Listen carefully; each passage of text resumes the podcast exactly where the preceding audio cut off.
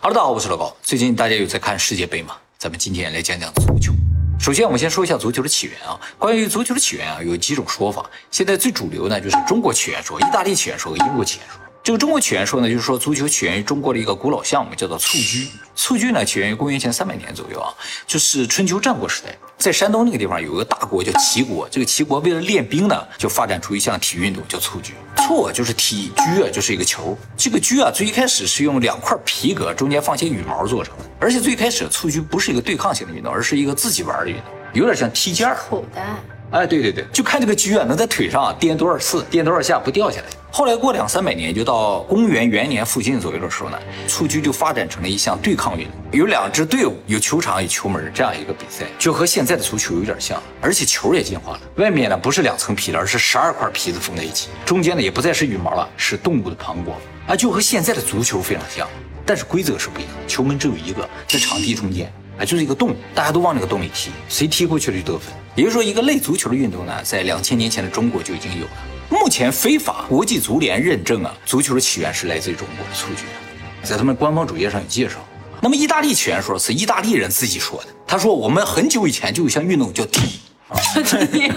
就有踢，意大利语呢叫卡尔乔。这个卡尔乔啊，就是两伙人在一个场地里边踢。这个比赛用的也确实是个球，但是呢，踢的不是这个球，而是人。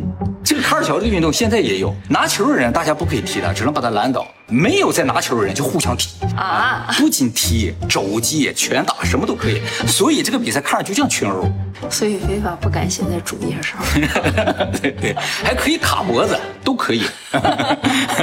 自由搏击，自由搏击啊！所以他这个踢啊，之所以叫踢，没叫踢球，是因为他踢的不是球，是人。那球起到什么作用？球是得分工具啊，啊，跟橄榄球很像。剩下人都在这对打，然后谁拿着球了，大家就把围住，把他摁倒了之后，就可以碰他，就可以踹他，都可以。但是呢，这个比赛也有一个规则，就是不能踢头。怪不得他们踢球风格就是这样。对啊，都是冲人去的是吧？防守特别凶悍。意大利说就是现在这个足球就从他这个运动发展过来的，但是和现在的咱们说那个足球不太一样，理念不大一样，完全不一样。英国起源是说啊，就是很久很久以前，英国那个地方不有维京海盗嘛，来烧杀抢掠的，英国的原住民就常年受到维京海盗的骚扰。特别痛恨这帮人。后来英国强大了之后啊，就把维京海盗打败了，抓了他们的首领，把头割下来当球踢，解恨。当然老百姓不是总能弄到维京海盗的头了，他们就自己做了一些像球一样的东西，啊，跟街上踢啊，也可以用手打，反正就解恨。渐渐的发展成一种运动，这也不大好作为运动赛事的宣传。对 对对，还是咱们的蹴鞠比较好。那么英国最初的这个踢头这个运动嘛，也是可以用手打的嘛，所以和意大利的那个踢差不多。都是比较暴力，那都是比较暴力的，而且两伙人对踢的时候也可以互打。后来这个运动在英国发展壮大了之后啊，变成了一个大规模的运动，就是经常村庄和村庄之间互踢。说是互踢，就是两个村庄有时候有什么矛盾啊，打群架。但是呢，说我们踢个球吧，就 要打起来这样啊，几百人打几百人这样，在自己村庄设个门，在对方村庄设一个门，这么远啊？对，弄个球啊，隔好几公里呢，然后就不知道这个球在哪儿，几百人对几百人就顺着各个道，没有场地限制，就只要能扔到对方那个球门里就算赢，所以见人就打。那谁能保证只有一个球呢？对呀，也不能保证啊。他们主要目的也不是为了这个球，没有裁判，就是为了打架啊。由于没有明确的规则吧，这个踢球啊，在英国很快就发展成一种暴力运动。尤其是在一五七九年的时候，英国剑桥大学的学生啊，和旁边一个村子的村民呢，本来是要踢场球的，类似这个，结果两伙人打起来，打得很严重啊。究竟死伤多少不知道。剑桥大学的学生和村民能打起来啊？对呀。后来呢，这个英国剑桥大学呢，就不允许学生在学校之外进行踢球运动。学校内部还是可以的，至少是那种题吗？稍微好一点吧。但是有些剑桥大学老师认为，踢球这个运动啊，特别培养团队意识，也容易培养出领袖，所以觉得这个运动还是不错的。那个时候啊，其实团队运动比较少，足球算是一个非常好的，所以呢，就觉得这个运动呢不能废，应该给它制定个规则，让它发展起来。于是，在十九世纪的时候，剑桥呢就制定了一些详细的规则，足球呢也就在这个时候呢发展成为了只能用脚的足球和手脚可以并用的橄榄球。所以现在的足球实质上是从英国起源，而剑桥大学呢也成为足球规则最早的推动者。后来在一八五七年的时候，在英国的谢菲尔德出现了世界上第一个足球俱乐部，六年后，一八六三年，英国伦敦呢出现了世界上最早的足球协会，叫英格兰足球总会，也就是我们现在说的 FA。当时总共有十一家俱乐部。然而，英国足球总会采用的规则呢是只能用脚的，很多人想用手的呢不能用，于是就分裂出来。在八年后的一八七一年呢，成立了最早的橄榄球协会，叫做英格兰橄榄球协会啊，简称 RU。一八七一年这一年，也就成为足球和橄榄球的分界点。在这之前啊，是只能用脚还是手脚都可以并用，可以在比赛上商量。咱们这场只能用脚，咱们这场手脚都可以用，哎，可以这么说的啊。而同样是在一八七一年呢，英格兰足球总会举办了首届足总杯，这是世界上最早的足球正式比赛。在这个比赛中，第一次确定了比赛呢是九十分钟，分上下半场。他也是职业球员吗？没有，那个时候是业余球员，而且第一次确定了每个队呢要有一个门将。在那之前啊，足球比赛是没有门将。那么在足总杯的第二年，一八七二年呢，第一场国际球赛在英格兰和苏格兰之间打响，比赛结果呢是零比零平局啊，世界上第一场国际球赛零比零。那么上个世纪七八十年代的时候，正好赶上英国的工业革命，英国的经济高速发展啊，也开始大力的海外扩张。为了管理海外殖民地，很多英国人呢坐船来到了世界各地，也把足球文化带到了世界各地，并在各个地方呢组织起自己的足球队。也就是说，英国的海外殖民者让足球成为了一种世界运动。那么，距离世界上第一场国际足球赛，就也就是英格兰和苏格兰比赛，过去了整整三十年。第一场非英国的国际赛事在乌拉圭和阿根廷之间展开。阿根廷呢，最后是六比零战胜乌拉圭，获得胜利。同一年，奥地利和匈牙利之间也展开了一场比赛啊，最终奥地利五比零取胜。两年后，一九零四年，非法国际足球联合会在法国巴黎成立。非法呢，就是国际足球联合会的简称，因为它是法语，所以简称是非法。那么非法负责的最大的赛事呢，就是每四年的一次世界杯，也就是大家现在正在看的比赛啊。今年是非法成立的第一百一十八年。非法当初成立的时候有七个成员国，分别是法国、西班牙、瑞士、比利时、荷兰、丹麦和瑞典。第二年，德国、意大利和奥匈帝国也加入。但是大家有没有发现一个问题啊？就是一直很强的这个英格兰呢，居然不在非法的成员国里。嗯，为什么呢？因为英国啊，总共有四个国家组成的，他们四个国家都想加入。法国想啊，加入了每个国家只能有一票，他们很多事情要投票解决。你英国一下加了四个四票的话，那你就占优势了，什么事都你决定了，就把他们算一票呢？哎，但这四个国家不想成为一个国家加入，后来非法的加盟国进行投票，最终决定还是让英格兰加入了，剩下几个蓝就没让他加入。现在世界杯上也只有英格兰没有英国。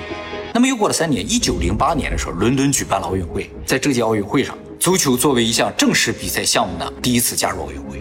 这一届奥运会有一个世界纪录啊，就是历史上最长的一届奥运会，举办时间长达半年。一直有比赛项目吗？对啊，太多。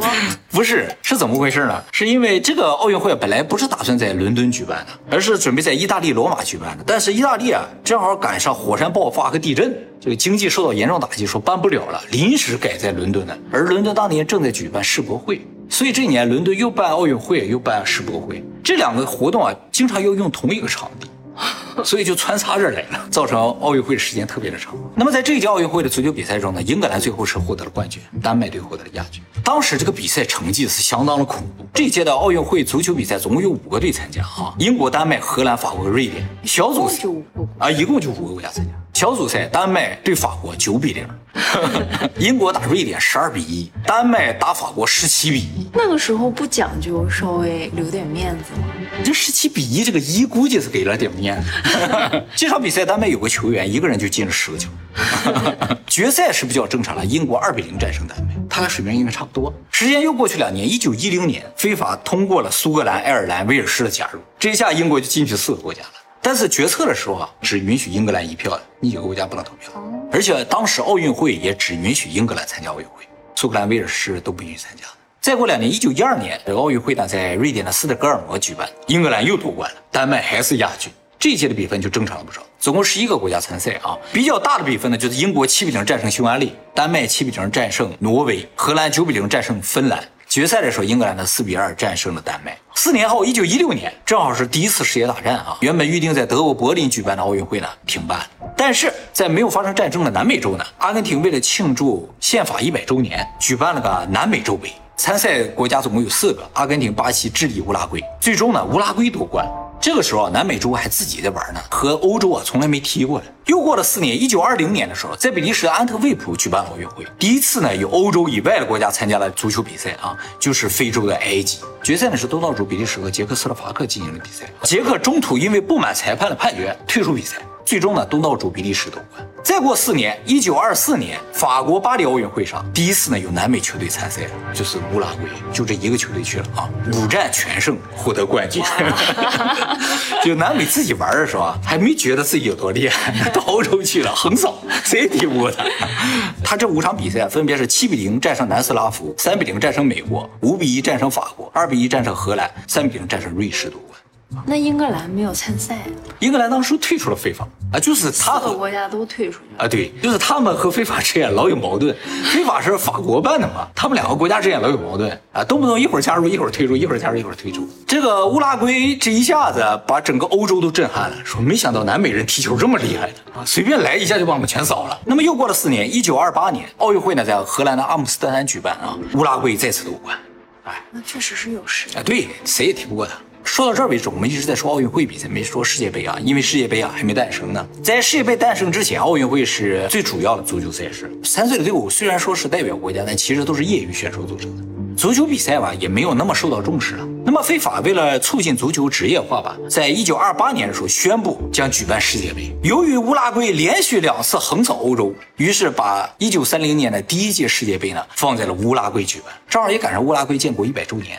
乌拉圭也相当的重视啊，为了这个世界杯兴建了著名的世纪球场，这是第一个现代球场，就是咱们现在看到这种一圈人围在中间看球那种球场。在这个球场上，乌拉圭最终呢是四比二战胜了阿根廷，获得了历史上第一个世界杯。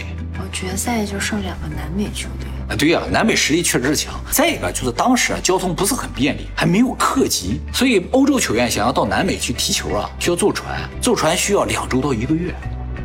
所以啊，当时有很多欧洲国家没有参赛。那原来南美球员去欧洲比赛不是也要坐船？对啊，所以第一届的时候只是乌拉圭去了，那些都没去，太远了。但是也是能夺冠，也是能夺冠，就是水土不服也没关系，拉肚子也没关系，冰船也没关系，没关系，不自事儿。那么当时啊，阿根廷和乌拉圭啊，他们两个关系啊不是很好，竞争意识非常强，都想获得最终决赛的胜利嘛。所以这场比赛啊，动用了大量的军警维持治安。就把球迷打起来，而且呢，为了防止裁判被暗杀，所以裁判呢是在比赛前几个小时才决定的。他们赌球吗？还会暗杀？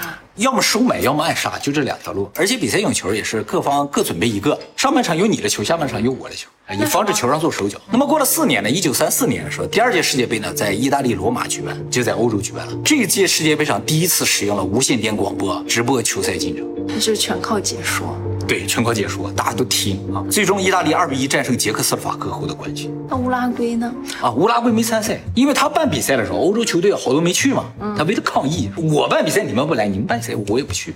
去呀，夺冠就好了。那倒是，没瞧得起欧洲。对，怕去了就夺冠了，没啥意思。又过了四年，一九三八年的时候呢，世界杯在法国举行。这次乌拉圭为了抗议，连续两次世界杯都在欧洲举行，也没去比赛。阿根廷也没去，就是当时觉得应该是我们既然南美这么强，就应该一年在南美举办，一年在欧洲举办，一年在南美举办，一年在欧洲。结果两次都在欧洲举办，南美球队说啊，你们玩吧，你们就这个水平了，玩去吧。但是呢，巴西和古巴参赛也很厉害吗？呃，不行，巴西和古巴当时是比较弱的啊。最终决赛呢是意大利四比二战胜了匈牙利夺冠。那么这一届世界杯过后不久啊，就发生了第二次世界大战，世界杯也终止了。下一届世界杯就是十二年之后的一九五零年了，在巴西举办。这一届世界杯由于是世界大战结束后不久啊，而且呢冷战刚刚开始，所以总共就十三个国家参加比赛。最终进入决赛的四支队伍呢，也采用了小组循环赛模式，决出了冠军。就是不是淘汰赛，就是我赢了你，你就被淘汰，不是这样的，而是大家都互相比一遍，最后谁分高谁得冠。这是世界杯历史上唯一一次使用小组赛制进行决赛的一个比赛。那现在为什么不用这种了？时间太长，大家都得比一下，还是淘汰赛速度快一点，而且更吸引人，就是更紧张。但是会输得心服口服。那倒是啊，比实力的话，可能还是小组赛更比实力一些。最终呢，是乌拉圭呢获得了冠军，东道主巴西获得第二名。乌拉圭这么厉害，是啊，现在呢？现在不行了，但是还是总是能进入世界杯的决赛圈。当时乌拉圭和巴西的决赛啊，有二十万人到现场观战。哇，二战刚刚结束，没有这些敌对国家去一起观战吗？敌对国家就是战败国，一般都不能参赛，就是东道主不会邀请你，只邀请战胜国，这样一种感觉啊。那么在最后一场决赛当中啊，巴西只要战平就能够夺冠，因为它是小组循环制嘛，看积分的。而巴西在临比赛结束前十分钟还一比零领先呢，结果在最后十分钟，乌拉圭连进两球夺冠，这么厉害，太厉害了啊！乌拉圭在足球赛事上这霸主地位持续了多少年啊？到这儿为止了吧？大概 大概持续了多久？二十多年吧。在那之前，他应该也相当厉害了。不知道，也就第一次世界杯之前，他应该就已经相当厉害。奥运会也总夺冠，那算是能有半个世纪吧。在之前可能也很厉害，不知道。对呀，所以有可能啊，很久以前乌拉圭那个地方也有蹴鞠这项运动。那么，一九五四年呢，世界杯在瑞士举行，这也是第一次有了电视转播。最终决赛呢，西德三比二战胜匈牙利，获得了冠军。乌拉圭和巴西都有参加，但是他们分别在四分之一决赛和半决赛中被匈牙利干掉。那也很厉害。匈牙利对付南美球队是很厉害，踢吗？踢是踢的。这届瑞士世界杯有一个世界纪录啊，就是平均每场进球最多的一个世界杯，总共二十六场比赛进了一百四十个球，平均每场都进五个球。那么在这一年呢，欧足联和亚足联也成立了。第二年，一九五五年欧洲杯开打。两年后，一九五七年，非洲成立了自己的足球联盟，叫 CAF。又过一年，一九五八年呢世界杯在瑞典的斯德哥尔摩进行。这届世界杯上，苏联第一次参赛，英国的四个组成国也全部参赛了。这是英国的四个组织国唯一一次全部参赛的世界杯，唯一一次，唯一一次。决赛呢是在巴西和瑞典之间进行，最终呢，巴西五比二获胜。在这届世界杯上出现了一个非常重要的人，就是球王贝利。他当时只有十七岁，代表巴西出战啊，在半决赛对法国的比赛中打入三球，决赛对瑞典的比赛中打入两个球。这是巴西第一次获得世界杯，贝利也是世界上唯一一个三次获得世界杯冠军的球员。贝利自称啊，职业生涯二十二年，总共打入了一千两百八十三个进球。但是这个数字呢，应该是包括友谊赛的，所有正式赛统计出来呢，应该是七百五十七个，这不是最多的。现在 C 罗已经超过他了，C 罗八百多个了，还在统计之中呢。贝利在退役之前叫球王，退役之后啊，换了一个称号，叫做乌鸦嘴。只要他预测谁能赢啊，谁能夺冠，基本上这个球队就惨。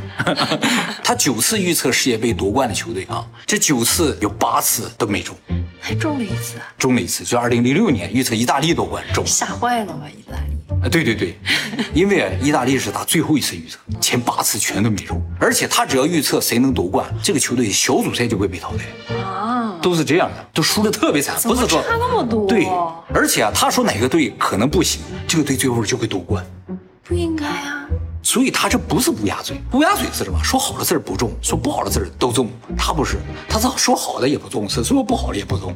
但是贝利在二零零六年最后一次预测的时候，证实了自己还是有实力的，是吧？说意大利夺冠，意大利就夺冠了。贝利今年已经八十二岁了，那之后怎么不预测了？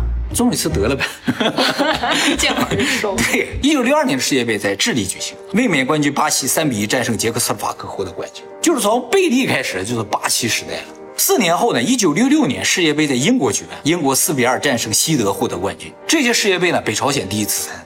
第一次参赛呢，就直接打进了八强，让欧洲球队为之一惊。然后啊，亚洲球队这么厉害。同年，大洋洲足球联合会 （OFC） 成立。那么，在一九七零年墨西哥世界杯之前啊，发生了一件足坛大事，就是在世界杯小组赛的比赛中啊，有两个国家因为足球比赛打起来，两个国家发生了战争，就是萨尔瓦多和洪都拉斯。这两个国家常年关系紧张。那么，在外围赛比赛的最后一场比赛中啊，两个国家在比赛结束之后断交，并发生了战争，史称足球战争。当然了，足球并不是这两个国家发生战争的根本原因，只是个导火索。这场战争持续了仅仅一百个小时，也就是说不到五天，但是啊，却打死了将近四千人。啊，嗯，最终战争结束是因为双方基本上没有弹药了，正在购买飞机大炮，说这飞机大炮可能还要过一个礼拜才能来，只有美国介入调停，这两个国家停战。第二年，一九七零年墨西哥世界杯上啊，萨尔瓦多出赛，但在小组赛呢就被淘汰了。决赛呢是巴西四比一战胜意大利夺冠。巴西作为三次夺得世界杯冠军的球队呢，被终身授予了雷米特奖杯。就是世界杯奖杯啊，就是赢了球队带回去四年，下次比赛时候再带回来，再赢了再给谁。但是巴西呢，在这一年获得了三次世界杯冠军了，这个杯就给他了。后来呢，又设计了个现在的大力神杯啊。这个雷米特奖杯的雷米特是非法的主席，他是世界杯之父，就是他推动了世界杯的发展啊。这个奖杯上画着一个胜利女神呢，也叫胜利女神杯。这个奖杯被巴西永久保存之后，在一九八三年的时候被盗了，至今下落不明。巴西警方呢是抓到嫌疑人了，但是嫌疑人说已经给化掉了。化掉了，对，化成金子了。对呀，这个奖杯据说用了一点八公斤的黄金是真金的啊，对，但是整个奖杯重三点八公斤，有两公斤是银的哦，所以他要给化掉卖钱了。但是巴西警方后来怀疑说，这个奖杯啊，他们应该是没有扔掉，只是藏起来。其实这个奖杯倒不是说被盗了，是被抢的。有三个蒙面人啊，冲进了巴西足协，把这个奖杯给抢出来。足协里边不应该都是挺壮的运动员啊？这足协都是看门老大爷。那么这一届世界杯呢，也是第一次采用了彩色电视信号静止。为了让彩色电视机上这个足球变得更明显，所以第一次采用了黑白设计的足球，就是我们现在看到最常见的这种足球设计。那以前是？以前可能是纯白或者是个灰的那种。这次世界杯上也第一次出现了红牌和黄牌。以前没有这个牌儿，这都是因为彩色电视机出现才能用的东西。要不你弄个黄牌黄牌，没人能看得出来这个颜色呀。四年后，一九七四年世界杯呢在西德举行，决赛中西德二比一战胜了荷兰，捧起了大力神杯。一九七八年世界杯呢在阿根廷举办，阿根廷呢最后三比一战胜荷兰夺得冠军，阿根廷也成为世界上第六个获得过世界杯的国家。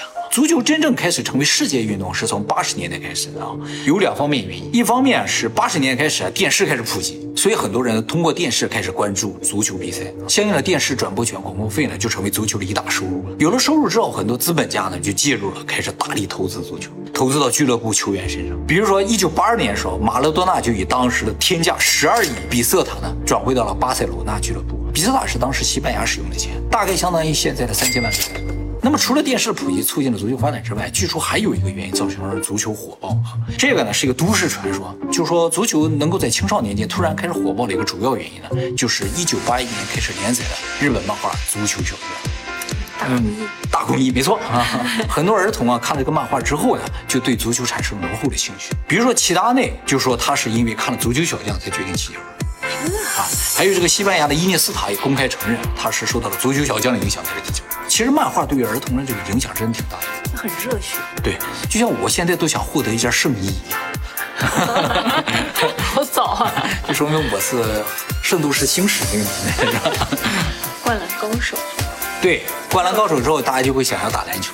一九八二年的世界杯呢，在西班牙举办啊，决赛中意大利三比一战胜西德夺得冠军。这一年估算有十亿人通过电视和广播观看了和收听了比赛。但是在这一届世界杯上出现了一场假球，就是西德和奥地利在小组赛的时候呢，他们在另两个队比赛完了之后进行的比赛，结果发现啊，只要西德一比零战胜奥地利的话，两个队就都能出线。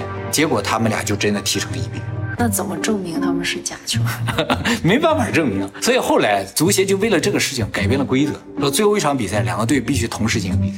不能等这个队的比赛结果出来了，你们再踢。你可以按照这个结果踢嘛，是吧？四年后，一九八六年世界杯呢，原本主办国呢是哥伦比亚，但是哥伦比亚发生财政危机啊，放弃了举办，改在墨西哥。决赛呢是阿根廷三比二战胜了西德，第二次捧起了大力神杯。在这场世界杯上出现了两个世纪进球，都是在阿根廷和英格兰的四分之一决赛中出现，也都是马拉多纳打进的啊。一个呢就是著名的上帝之手，他用手打进去一个球，还有呢就是。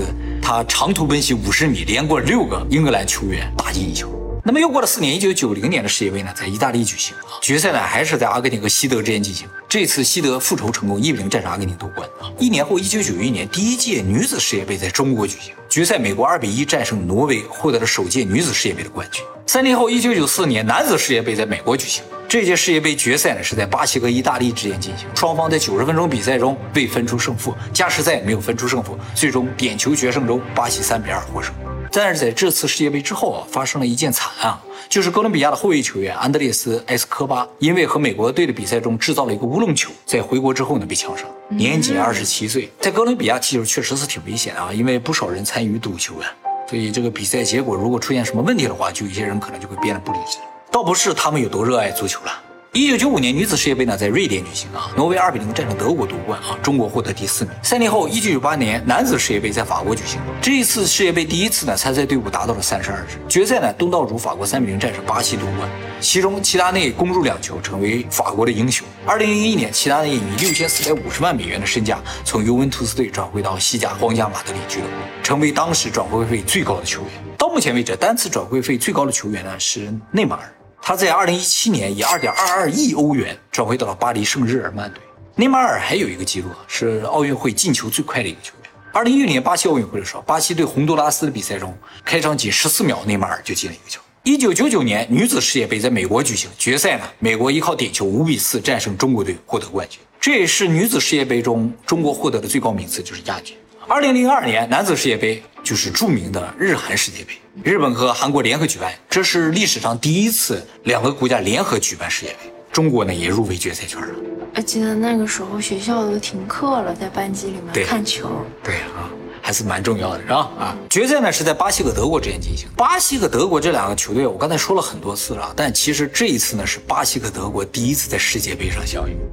他俩以前从来都没遇到过，都很厉害，但没遇到过啊。最终呢，巴西凭借罗纳尔多的两个进球，二比零战胜德国夺冠，这也是巴西第五次获得世界杯冠军。所以巴西的球队上有五颗星啊，他是五星冠军。其次呢，就是四星，德国和意大利都会在衣服上。对，德国四个星，意大利四个星，没有三冠。接下来就是两冠，乌拉圭、阿根廷和法国。二零零三年女子世界杯本来打算在中国举办的，但是赶上非典，改到了美国啊。最终呢，德国战胜瑞典获得冠军。二零零六年男子世界杯在德国举行，决赛中意大利和法国一比一进入点球决胜啊。意大利最终五比三战胜法国获得冠军。这也是齐达内职业生涯最后一场比赛。但是在比赛过程中，齐达内用头撞击了意大利的马特拉齐啊，获得了红牌，结束了自己的职业生涯。二零零七年女子世界杯在中国举办，德国二比零击败巴西获得冠军。二零一零年男子世界杯在南非举办，这是世界杯第一次进入非洲啊。这届世界杯呢，全世界有三十二亿人观看了比赛，平均每两个人就有一个人看了。决赛在西班牙和荷兰之间进行，这两个队伍也是第一次在世界杯上相遇。最终，西班牙一比零战胜荷兰，第一次获得世界杯冠军。荷兰呢，也是第三次获得亚军，被称作无冕之王，也称作千年老二了。不 是千年。三年老二，三年老二，三年老二感觉还可以。可以。二零一一年女子世界杯在德国举办的决赛呢，日本点球战胜美国获得冠军。感觉刚过去不久，都已经十一年了。二零一四年的世界杯呢，在巴西举办的啊，但是在二零一三年的时候，巴西发生了大规模的暴动啊，抗议政府举办世界杯，劳民伤财，老百姓不太愿意办。但是最终呢，还是在巴西办了啊。在这届世界杯上呢，巴西作为东道主，在半决赛里一比七负于德国队，是巴西足球史上最大的一次耻辱。那么决赛呢，德国一比零战胜阿根廷，获得冠军，成为第一个在美洲土地上获得冠军的欧洲球队。那东道主为什么那么不在状态？就是经济不好。好。是的啊，球迷如果不支持的话，就感觉好像很难赢。嗯，感觉足球是这样一个东西，只要只要东道主就好像比较容易赢，那是球迷支持嘛。卡塔尔，卡塔尔，卡塔尔已经不错了，我跟你讲，已经不错了。以前只要在南美洲举办的比赛啊，都是南美洲国家获得冠军。欧洲啊，赶南美洲还是差一点的啊。南美洲国家不多，但随便出来几个，好像就很能踢啊，身体素质非常好。而且啊，南美洲还有一个特点，就他们的球员大部分都出身贫民窟。我们知道的那些有名的球员，基本上都是贫民窟出来的，包括马拉多纳、贝利都是。是以前嘛，现在还有那么多贫民窟？也有啊，到现在他们俩也不是发达国家呀。梅西也是贫民窟出来的。梅西以后我们专门做影片给大家讲解。二零一五年女子世界杯呢，在加拿大举办，美国五比二战胜日本，复仇成功，获得冠军。二零一八年男子世界杯在俄罗斯举行，全世界也有一半人口观看了比赛。决赛法国四比二战胜克罗地亚，获得冠军。而四年后的今天呢，就是卡塔尔世界杯啊，也是历史上最贵的一届世界杯。卡塔尔总共投资超过两千两百亿美元，兴建了整个城市，是之前七届世界杯投资总和的五倍。那么再过四年，二零二六年的世界杯呢，将在北美举行，由美国、加拿大和墨西哥三个国家联合举办。而且下一届世界杯准备把三十二支球队扩展到四十八支球队，让更多的国家开始关注这个比赛吧。中国球队将和很多球队第一次碰面吗？不知道，不知道有没有这个机会啊。接下来呢，说几个关于世界杯的世界纪录啊。第一个，世界杯进球最多的国家，巴西。啊，没错，巴西呢，从一九三四年到二零一八年啊，不包括今年，今年没踢完嘛啊，总共进球二百二十九个。第二名德国紧随其后二百二十四个，就差不多。那么巴西还有一个世界杯记录呢，就是获得最多决赛圈比赛的国家啊。他总共参加了一百零九场比赛，获得七十三场的胜利，基本上他比啊大部分都能赢。你讲这么多人都没有贝克汉姆，最帅的球员贝克汉姆，好了吧？世界杯初赛最年长的球员是俄罗斯的门将啊，叫艾萨姆·埃尔哈达。二零一八年世界杯他最后一场比赛初赛的年龄呢是四十五岁零一百六十一天。哎世界杯出场次数最多的球员呢是德国球员洛塔尔，总共参加过五届世界杯，代表德国出赛一百五十场。世界杯决赛进球最多的足球运动员是德国的克罗泽，进了十六个球，第二名是罗纳尔多。世界杯中人口最少的参赛国，就是这个国家人特别的少，但居然能打进世界杯，就是参加二零一八年世界杯的冰岛。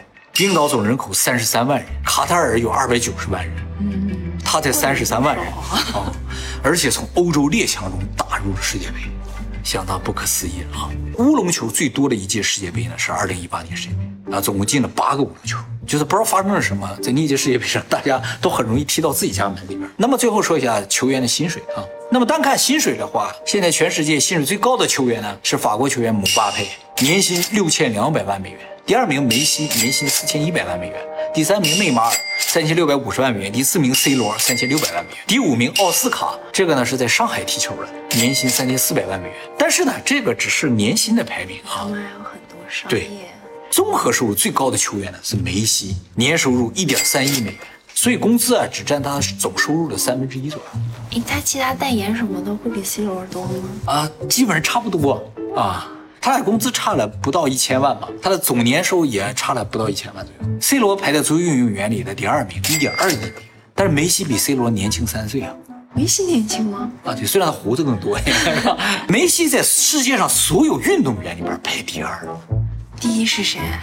第一名呢是综合格斗选手康纳梅格林，所有收入加一起年收一点八亿。这么多吗？哎，篮球运动员收入最高的呢是詹姆斯，差一点到一亿美元，可是他们要交一半的税吧？他们可能要交一半的税，这税前税后呀？就是税前的。那税后应该扒一层皮呀、是啊，詹姆斯在所有运动员里排第五，第四名是个橄榄球运动员。所以啊，运动员的收入来看的话，各个行业都可能收入很高，不一定非得是某一个球或者是某一种运动收入高。和这些运动员的收入相比啊，足彩就不算什么了。我估计梅西不会买彩票吧？也是。